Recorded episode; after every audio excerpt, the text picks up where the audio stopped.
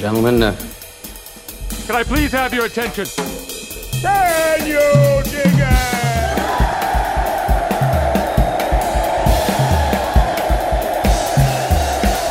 Greetings, dear listeners. This is Jonah Goldberg. This is not a normal uh, Remnant podcast. As some of you may recall, I floated this idea, uh, somewhat inspired by the podcast um, Revolutions, of doing supplementals, as they call them on the Revolutions podcast, where I just take a specific topic, um, particularly something I have written about, and I try to expand on it, or I, I or, or basically just read something that I've written um, in a more formal way without doing the sort of madcap, weird, uh, chasing uh, my tail through my brain of the the solo remnant podcast that I usually do on Fridays. And so I'm going to give this a try. If it's hugely popular, maybe I'll do more of them. If it's if it's not, uh, you know, lesson learned. That's fine by me. Um, and um, I am going to be reading from stuff. Uh, most of this is is sort of uh, edited down from um, the chapter on social Darwinism that I did for uh, Tyranny Cliches, um, an underrated book with a terrible title. And um, I'll be freelancing some of this stuff because I think uh, some of it is a little dated but uh, given that this is supposed to be an evergreen thing, it doesn't really matter that much. Um, let me say one of the reasons why I pick social Darwinism is it's because it's something I'm sort of fascinated with um, as an intellectual phenomenon um, and sort of a, an exercise in myth making, and um, and also because I think that's going to be the next shoe to drop on a lot of the right wingers who are already talking about robber barons and you know oligarchs and all of that kind of thing and it just seems to me as a, a pretty easy prediction that once you start embracing a lot of these um, modes of thought about how you talk about capitalism you're eventually going to start um, talking about social darwinism because um, that's just how that logic works and um, but we'll talk about robber barons. If anyway, if this thing works, I can do robber barons another time because that's another fun and exciting thing to talk about. And in fact, uh, the original version of this chapter had I don't know like eight paragraphs about robber barons. I cut them out from now because I think I want to do a standalone about robber barons down the road, and I, have written about them, but they will come up briefly in here. Anyway, um, enough of this preamble stuff. Uh, let me know what you think, and um, let's get going. So uh, let me just start with a um, quote from Robert Reich, who I could do a great supplemental on, by the way. Um, the conservative movement, as its progenitors like to call it, is now mounting a full throttle attack on Darwinism, even as it has thoroughly embraced Darwin's bastard child, social Darwinism. Okay, so what is social Darwinism? Well, I'd say it's social Darwinism isn't simply a cliche. It's it's like magic, an alchemist trick that transmogrifies the gold of freedom into the lead of Hitlerism. Leading intellectuals and journalists cavalierly employ it as a placeholder for all bad things having to do with genetics, fascism, racism, evolution, free markets, or any human behavior that might be seen as callousness of a right wing sort. Dropping social Darwinism into a conversation is like fle- flinging around Eastern philosophy mumbo jumbo.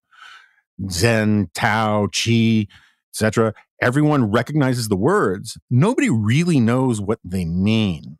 Yeah, I understand that some people really know what they mean, but I think the people who really know what Zen and, da- and Tao and, and Qi and all these kinds of things would be the first people to agree with me that a lot of people use those kinds of terms without knowing what they mean. Mario Cuomo, in his famous 1984 Democratic Convention keynote speech, which, quote, electrified and galvanized and inspired Democrats who went on to lose 49 states in the general election, declared that, quote, President Reagan told us from the very beginning that he believed in a kind of social Darwinism. Walter Mondale, the Democratic nominee that year, insisted that Reagan preferred social Darwinism over social decency. The same drum beats steadily 20 years later. It's called the Ownership Society in Washington, then Senator Barack Obama explained in 20, 2005.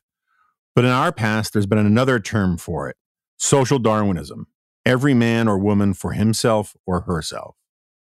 In 2012, then President Obama said that the House Republican budget is nothing but, quote, thinly veiled social Darwinism.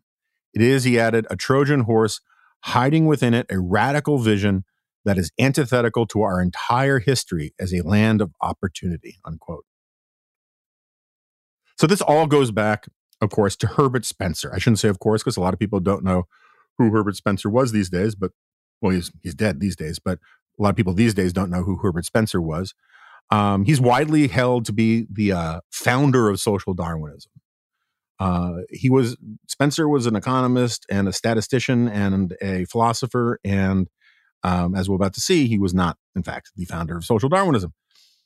A writer for one British paper insists, insists Spencer was, quote, a downright evil man whose passion for eugenics and elimination made him the daydreamer of things to come, unquote.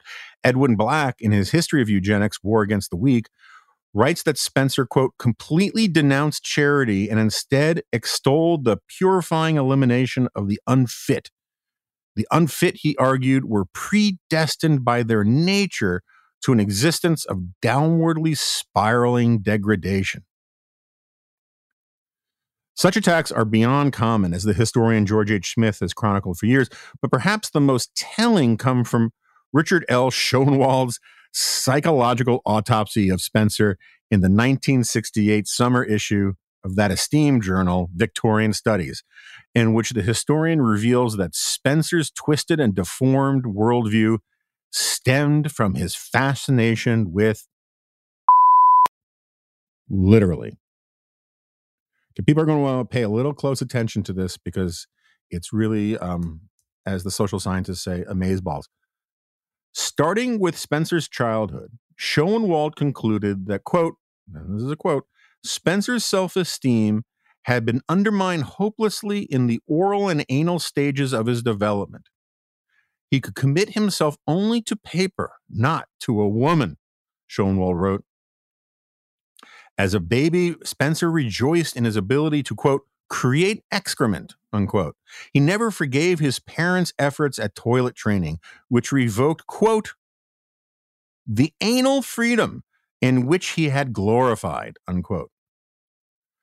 Schoenwald says, quote, this fearful attack from behind, unquote, left permanent scars, which is why, for example, Spencer would one day oppose public sanitation regulation because, quote, he saw in sanitary reform an attack on his magical anal producing powers, unquote. Okay, so just to be clear, the Schoenwald guy is not a very important guy as far as I can tell, but it was a great example of sort of Freudian uh, buffoonery. And um, I thought it was a great passage. Anyway, to put it mildly, there's something about Herbert Spencer and social Darwinism that gets under the skin of a lot of people. So let's clear the brush away. Herbert Spencer, the British author, sociologist, and reputed creator of social Darwinism, did not coin the term social Darwinism. He was not a Darwinist. He had a separate theory of evolution. He was a Lamarckian, I believe, which is or related to um, evolution, uh, but it's basically the belief that uh, you can that acquired habits or traits are heritable. Um, we can talk about that some other time. Anyway, he never called himself a social Darwinist. Neither the term social Darwinist nor the name Darwin appear in his 1851 book with a very toothy name, Social Statics, or the conditions essential to happiness specified and the first of them developed. That book laid out his theory of the fittest. Uh, Yale sociologist William Graham Sumner, Spencer's purported junior partner in social Darwinism, did not call himself a social Darwinist either, nor was he particularly indebted to Darwinism. Simply put, there was no intellectual movement, at least not in America or Britain, called social Darwinism.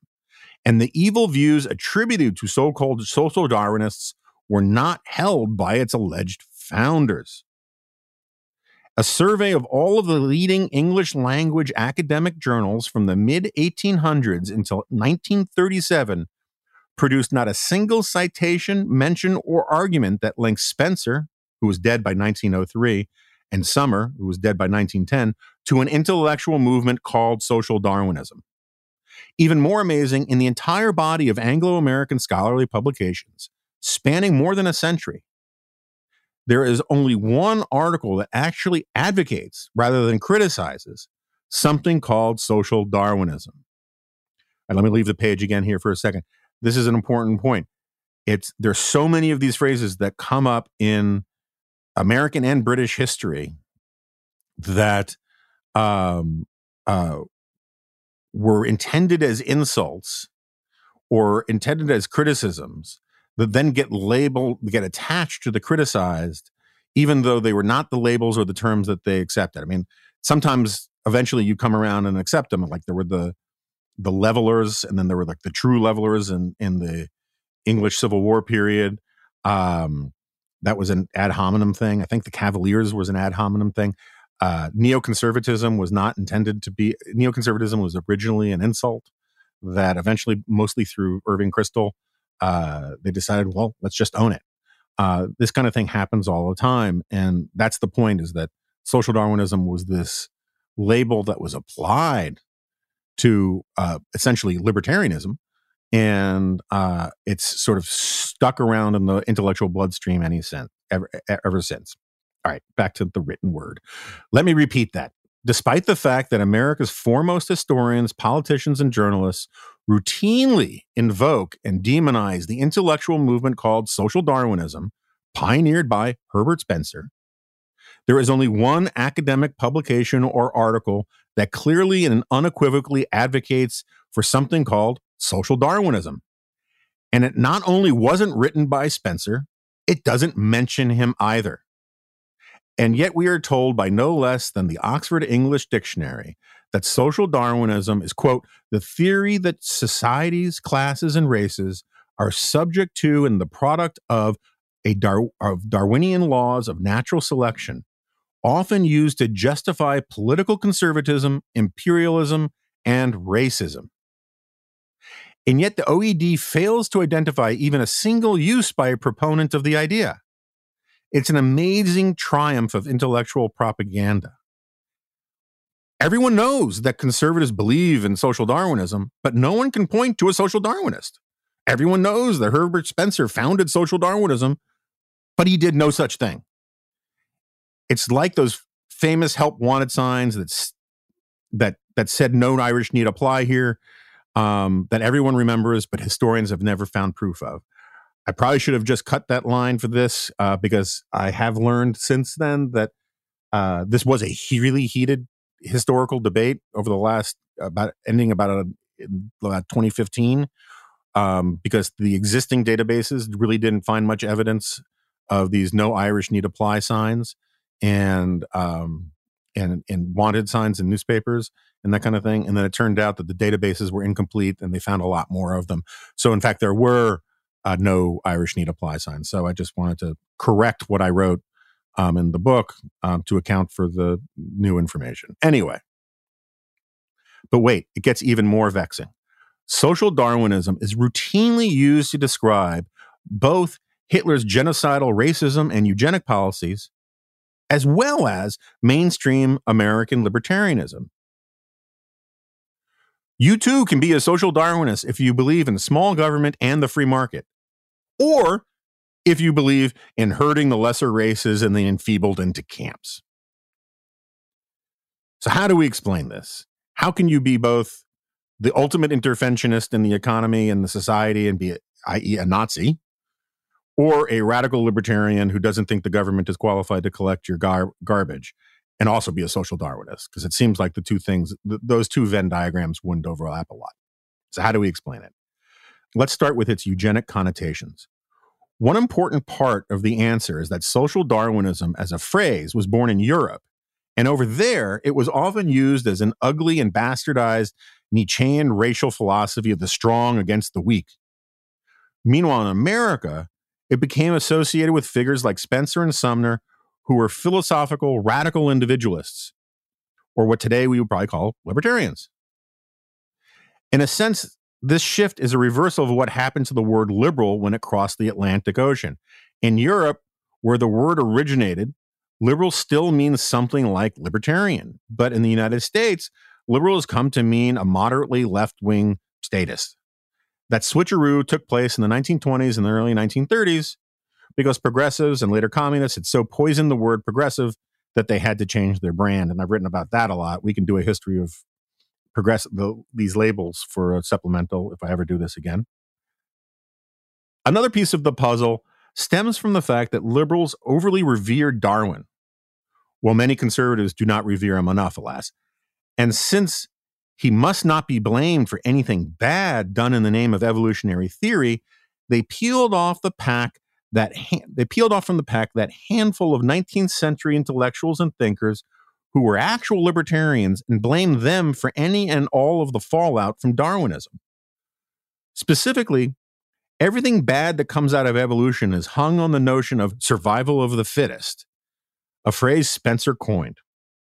Indeed, you can find scores of letters to the editor and blog posts by disgruntled Darwin fans angrily explaining that Darwin didn't invent that phrase, survival of the fittest, and so therefore he cannot be blamed for eugenics, war, or any other cruelly associated or any other cruelty associated fairly or unfairly with the doctrine of evolution. Meanwhile, Spencer, who believed almost none of the things he is said to have believed, is responsible for everything bad that resulted from Darwinism. It's an astoundingly weak argument.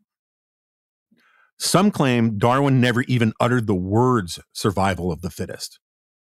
While I'm not sure why that would be important, it's simply not true. Darwin just didn't say it first. Indeed, in later editions of or- The Origin of Species, Darwin replaced natural selection in some passages with survival of the fittest. The waters get even muddier still. That phrase was preceded by Thomas Malthus's struggle for the fittest and the struggle for existence. And Malthus was a major inspiration for Darwin's theory of evolution. Mar- Malthus is also a darling of progressive thought because his argument that humans cause scarcity is an inf- inspiration for all sorts of environmentalist and socialist and other sort of statist uh, management of resources kind of economics.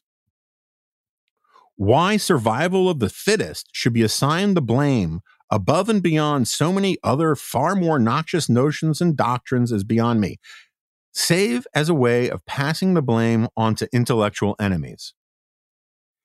Its effectiveness as a verbal bludgeon cannot be denied because it is taken as a given by almost all liberals that there's a, I shouldn't say that. Maybe I wrote that at the time. A lot of people just don't know this stuff. But in the, so I'm not, I don't want to do this some sweeping all liberals thing but it is a commonplace among liberal historians and eggheads and op-ed writers to make this assertion, but not all liberals, because all you know, all, all liberals don't believe in any one thing. Anyway, you get my point. So its effectiveness, I'll, I'll just reread the sentence. Its effectiveness as a verbal bludgeon cannot be denied because it is taken as a given by so many liberal historians and intellectuals that there's a direct line from Spencer to Hitler, all because of that one phrase and the images of concentration camps that it conjures, mostly because people used to show the images of concentration camps when they would talk about survival of the fittest, thus creating the association in the first place. That's largely why Spencer may be the single most unfairly vilified thinker of the 19th century. While hundreds of millions have been killed by the faithful application of Karl Marx's ideas, Marx still enjoys a deep reservoir of respect and an army of apologists.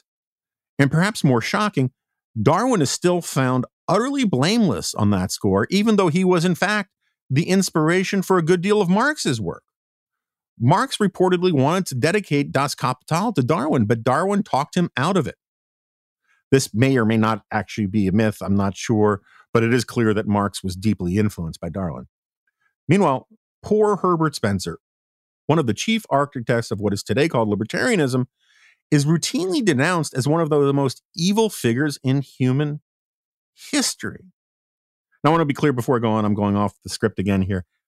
I'm not playing the game where I, am blaming Darwin for all sorts of terrible things. I think some bad ideas came out of Darwinism. I think some bad ideas came out of Einstein's theory of relativity. Um, I have a I've talked about the podcast many times about how I think people um, about certain ideas or books or arguments emerge and they become sort of talismanic for people and they give them permission structure to do uh, what they really want to do anyway. Um, I don't think you can blame Darwin for um, anything that was done directly in his name, incidentally in his name. Frankly, I don't think you can blame Marx for all that much of the 20th century. I mean, I, I, think Marx's ideas were evil, but he's not responsible for Stalin killing millions of people. Um, um, I mean, it would be nice to be able to slap him awake off of his cot in, in the afterworld and and show him what he had wrought. But you know, you cannot blame violence of other people on the ideas of some people unless it's like true incitement. Go go out and kill the kulaks or something. If you wrote that, okay, you're partly to blame, but you get my point. Um, my only point here is that you can't hang all of these things on on Spencer and not uh, hang it on people who had vastly more influence on the things that you're attributing to Spencer. Okay, anyway. Even more infuriating is the simple fact that American progressivism should be squarely in the dock for the ideas routinely laid at Spencer's feet. While Herbert Spencer was a laissez faire liberal who wanted the state to mind its own business, um, ardently supported women's suffrage, and loathed loathed slavery. Many of the progressives and liberals who hated Spencer were committed eugenicists and racists. The economists at the heart of, the, of progressivism were all eugenicists. Charles Van Hise, the president of the University of Wisconsin during its progressive heyday, founder of the conference, one of the founders of the conservation movement and an advisor to Teddy Roosevelt, believed, quote, he who thinks not of himself primarily, but of his race and of its future is the new patriot. He added, quote, we know enough about agriculture so that the agricultural production of the country could be doubled if the knowledge were applied. We know enough about eugenics so that if that knowledge were applied, the defective classes would disappear within a generation. The most famous intellectual at the University of Wisconsin was arguably E.A. Ross, coiner of the phrase race suicide, and one of America's leading raceologists at the turn of the 20th century. Quote, the theory that races are virtually equal in capacity, warned Ross, leads to such monumental follies as lining the valleys of the South with the bones of a half million picked whites in order to improve the conditions of four million unpicked blacks. Unquote. The minimum wage, which I've talked about a lot on this podcast, was defended by progressive economists with explicitly social Darwinist language. The fear was that since black and especially Chinese laborers needed so much less to get by, the unfittest might survive at the expense of the fittest, i.e., whites. Or as Ross put it, the coolie cannot outdo the American, but he can underlive him raising the minimum wage to a white man's worth would help lock out the unfit and hopefully cause them to die out from destitution. Quote, no consistent eugenist can be a laissez faire individualist, wrote the hugely influential British socialist Sidney Webb, unless he throws up the game in despair. He must interfere, interfere, interfere. There's a tendency among liberal historians to claim that there were conservative eugenicists and liberal eugenicists. And the liberals were all decent because they just wanted to improve everyone's environment, while the conservatives were cruel, Spencerian racists who wanted to weed out the inferior races. But while it is surely the case that there were racists on what passed for the right, and even a few eugenicists, the more glaring truth is eugenics was overwhelmingly a phenomenon of the left. Remember, Progressives saw eugenics as compassionate policymaking, not punishment. Conservatives and classical liberals, in their mind, were evil because they didn't care enough about the poor to sterilize them for their own good. When the debate about eugenics was most active, the world's foremost opponent was the Catholic conservative G.K. Chesterton, while the most famous eugenicists were socialists like H.G. Wells and George Bernard Shaw and the guys at the Wisconsin School. One can see this divide perfectly in Herbert Croly's effort to make peace between the two factions of eugenicists who were overwhelmingly on the left. This was not making peace between the two factions of uh, of left and right. It was between what were called reform uh, eugenicists. Uh, it was between positive eugenics and negative eugenics. Anyway, here's uh, what Croly surely wrote in the New Republic editorial in 1916. The reason why I've struggled with this for a while, the reason why I, I use a little bit of a qualifier here is that in the early days of the New Republic, the editorials, like lots of magazines, the editorials were unsigned. But I've read in histories of the New Republic that Croly basically wrote all of the editorials um, in the early years of of the New Republic, and uh, these views come closest to reflecting where Croly was vis-a-vis the other major editors like Lippmann and those guys at the time. So anyway, this regardless, this was the New Republic flagship journal of American progressivism in an unsigned editorial. That's bad enough in 1916. I will read it here. We may suggest that a socialized policy of population cannot be built upon a laissez faire economic policy. So long as the state neglects its good blood, it will let its bad blood alone. There is no certain way of distinguishing between defectiveness in the strain, as in like the bloodline, and defectiveness produced by malnutrition, neglected lesions originally curable, or overwork in childhood. When the state assumes the duty of giving a fair opportunity for development to every child, it will find unanimous support for a policy of extinction of stocks incapable of profiting from their privileges. So think about that for a second. In other words, what he's saying is once we get a fully realized welfare state up and running, we'll be able to pick out those who belong to the unredeemable stocks of the unfit from those who are unworthy simply because of poverty. And at that point, we'll be able to work on making the former group extinct through their words, a policy of extinction. Consider Oliver Wendell Holmes, the Supreme Court justice who many people here know I rail about, who was an impassioned eugenicist and believed that, quote, building a race was central to his entire worldview. The revered liberal line of the court authored the Buck v. Bell decision, which held that the state had the constitutional right to forcibly sterilize unfit women. By the way, it was an eight to one decision with all of the liberals, including Louis Brandeis and Harlan Fiske Stone, concurring, and only the arch conservative Catholic Pierce Butler dissenting. Anyway, Holmes later became a hero to progressives for his dissent in the Lochner decision, in which he mocked Herbert Spencer's libertarian views. The famous line that Holmes wrote was The 14th Amendment does not enact Mr. Herbert Spencer's social statics.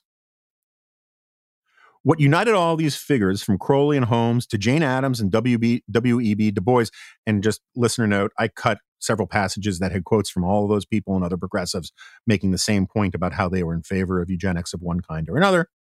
Anyway, what united all of them was their adherence to what the liberal historian Eric Goldman calls reform Darwinism. But it was the libertarians who believed that the state had no role in choosing worthy or unworthy races, who have come down in history as the racists and Hitlerites. It's really a bizarre reversal of blame and responsibility that has just been completely sort of memory hold in popular intellectual discourse. But anyway, this brings us to the poor robber barons, the rich and successful champions of commerce from the 19th century who put the gild on the Gilded Age. Now, I had a in the book, I have several uh, paragraphs about, as I mentioned at the top, about the robber barons. We'll do a more in depth thing about the robber barons another time. Again, if this thing is remotely successful. But I got to talk about the robber barons just a little bit here to make this point. The argument about the robber barons goes like this Darwinism arrived on the scene around the same time that American capitalism took flight. The robber barons who were neither robbers nor barons, which we'll discuss, therefore must have been inspired by Darwin's theories to justify their dog eat dog theories of capitalism.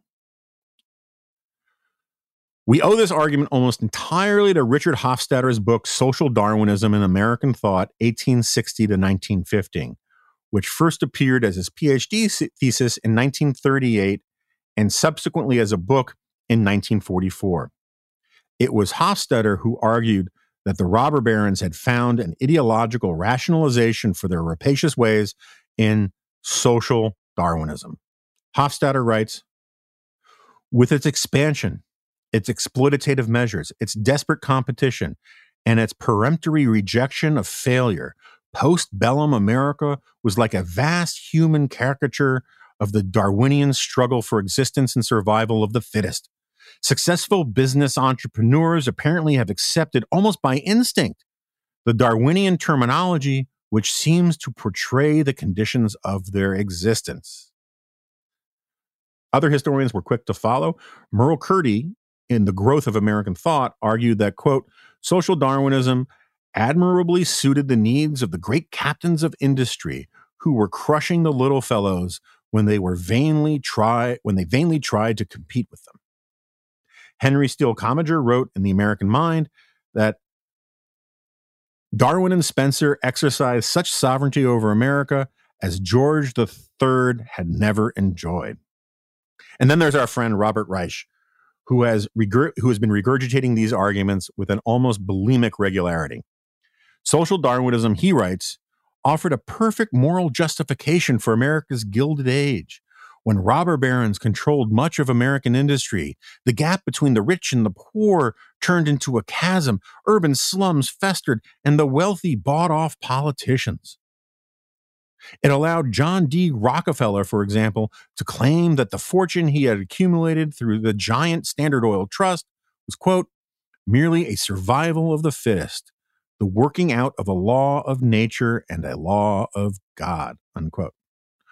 And then, then Reich then adds that line I read at the top about how the modern conservative movement has embraced social Darwinism with no less fervor than it has condemned Darwinism. It is less out of respect for the author than an admiration for the concision of the passage's inaccuracy that I singled out as an example, for just about everything in it is untrue or misleading. Let's start again with the robber barons, that, that enduring boogeyman of the liberal imagination. In the 12th and 13th centuries, there were actual robber barons. These were European feudal lords who shook down unfortunate travelers um, when they were trying to cross through their territory. You know, there was a, like literally sort of highwaymen working for barons. In the 19th century, the term emerged as a catch all for brigands, highwaymen, and carpetbaggers.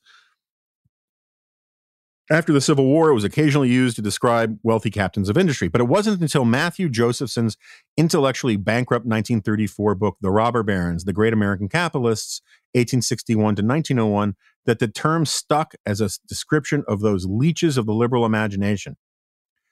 Josephson was a relentless partisan for socialist economics, and his book amounted to little more than a comic book without pictures. His unifying message was to take seriously Balzac's dictum that, quote, behind every great fortune lies a great crime. He assumed that wealth was and is, by its very nature, felonious. Okay. Again, we're going to skip robber baron stuff. Um, but we have to ask the question so, what do the robber barons have to do with social Darwinism? Well, pretty much nothing. Just like the robber barons themselves. Hofstadter, the historian who essentially invented the idea that American capitalism in the 19th century was inspired by Charles Darwin, never offered much by the way of actual proof that his idea was accurate. Hofstadter, look, I mean, Hofstadter is actually a great historian in some of his stuff. I mean, there's some of his stuff that I find incredibly useful to read, and there's other stuff that drives me nuts.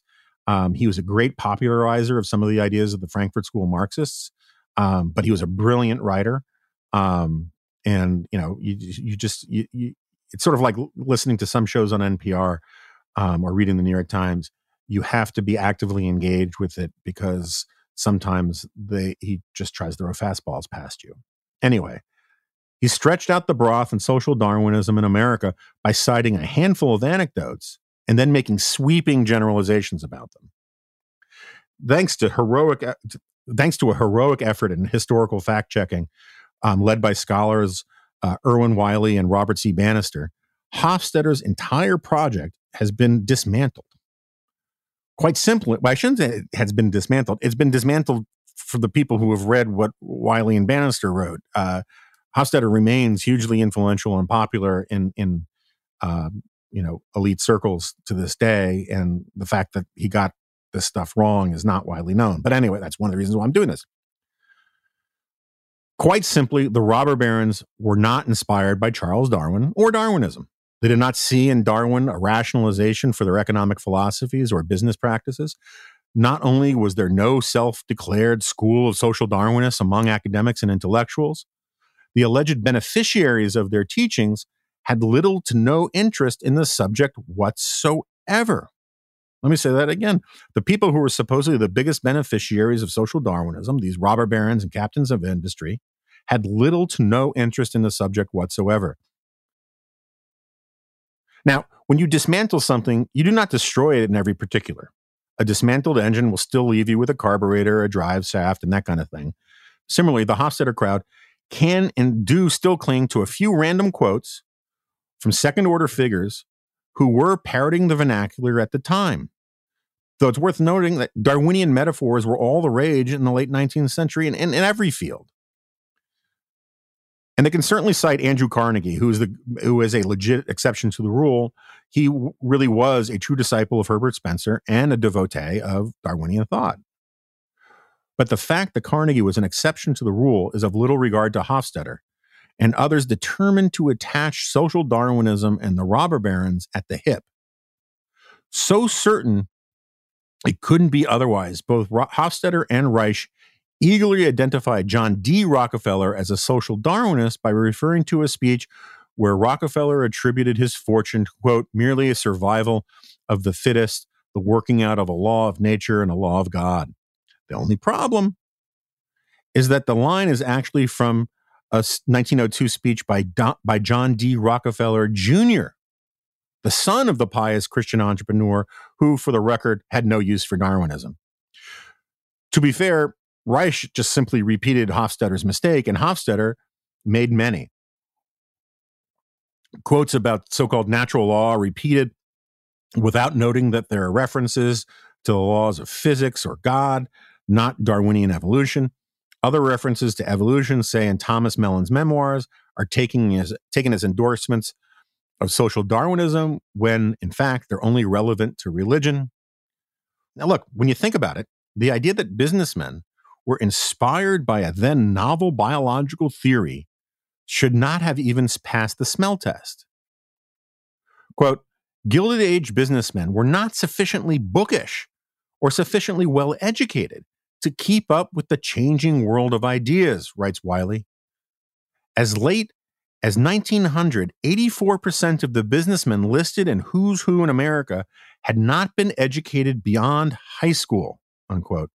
Overwhelmingly, businessmen of the period were influenced by Christianity first and foremost, classical economics second, some self help inspirational nostrums a distant third, and egghead notions about biology almost not at all. Cornelius Vanderbilt, I love this. Cornelius Vanderbilt read one book in his entire life. It was the allegorical Christian novel Pilgrim's Progress. He didn't get to it until he was past the age of 70. He famously said, If I had learned education, I would not have had time to learn anything else the response from informed liberals is often, well, yes, social Darwinism is a misleading term if you mean that it was a school of thought, but it does accurately describe the behavior of the robber barons. Except that's not true either. To be sure, they were tough businessmen, but they were also some of the greatest philanthropists in the in the history of the world. They created libraries and hospitals, conservation trusts, foundations, universities, and all sorts of general purpose tragedies. Now, why would they do that if they saw the world through this zero sum prism of survival of the fittest? these men, or at least most of these men, took their Christianity very seriously. As Wyllie notes, Christian ethics suffused the business world because even the well educated were taught in an explicitly religious context. Robert Harris, the president of the Chicago, Burlington, and Quincy Railroad, might be a good candidate to be a social Darwinist if not for his expressed view that, quote, as a general proposition, it seems to me that the strong should help the weak, now by one course and now by another, and in exercising authority to do it as we would wish it done to ourselves. That does not sound like red in tooth and claw survival of the fittest to me. Even the avowed Spencerist, Spencerian, I'm not sure, um, even the avowed disciple of Spencer, Andrew Carnegie, was one of the most spectacularly generous philanthropists the world has ever seen. At the age of 33, he wrote a letter to himself, which read in part The amassing of wealth is one of the worst species of idolatry no idol more debasing than the worship of money, unquote. He committed to retiring at the age of 35 so he could dedicate himself to philanthropy. He believed that the man who, quote, dies rich dies disgraced. He missed his deadline, but nonetheless became one of the most generous benefactors in the world, and he was a committed pacifist. Hofstadter claimed that social Darwinism provided, quote, one of the great informing insights in the history of the conservative mind in America. But again, as Bannister painstakingly demonstrates, the truth is something close, close to the exact opposite. Liberals, progressives, and other champions of, quote, reform Darwinism were obsessed with Darwin and his theory's implications for society. It suffused their thinking in every respect, not least because it seemed so complementary with Hegelianism. And, and I want to say reform Darwinism, I really mean just sort of these novel ideas of evolution, because there was a lot of ferment back then. But anyway, and as a result, they projected their categories of thought onto their ideological opponents. Their obsessions with eugenics, with quote, fixing society, with reform, in all of its myriad particulars were driven by the great informing insight of Darwinism, or what they believed to be Darwinism. And in their consummate arrogance and cocksure beliefs that they were the heroes of the tale, they simply concocted motivations for their opponents that did not exist. It's a familiar tale.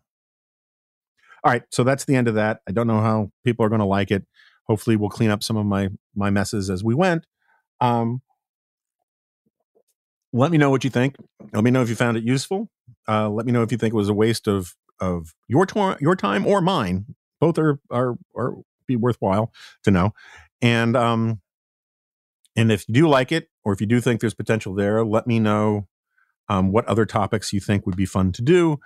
Um, again, I cannot devote the bandwidth to write stuff wholly fresh, at least not right now, to do as one off essays like this. I've just got a lot of other commitments, but um, I can certainly uh, mix and match stuff from the the giant bin of my past writings and add fresh stuff as needed.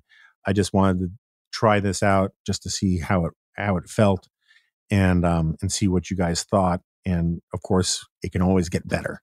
So anyway, thanks for listening, and I will see you next time.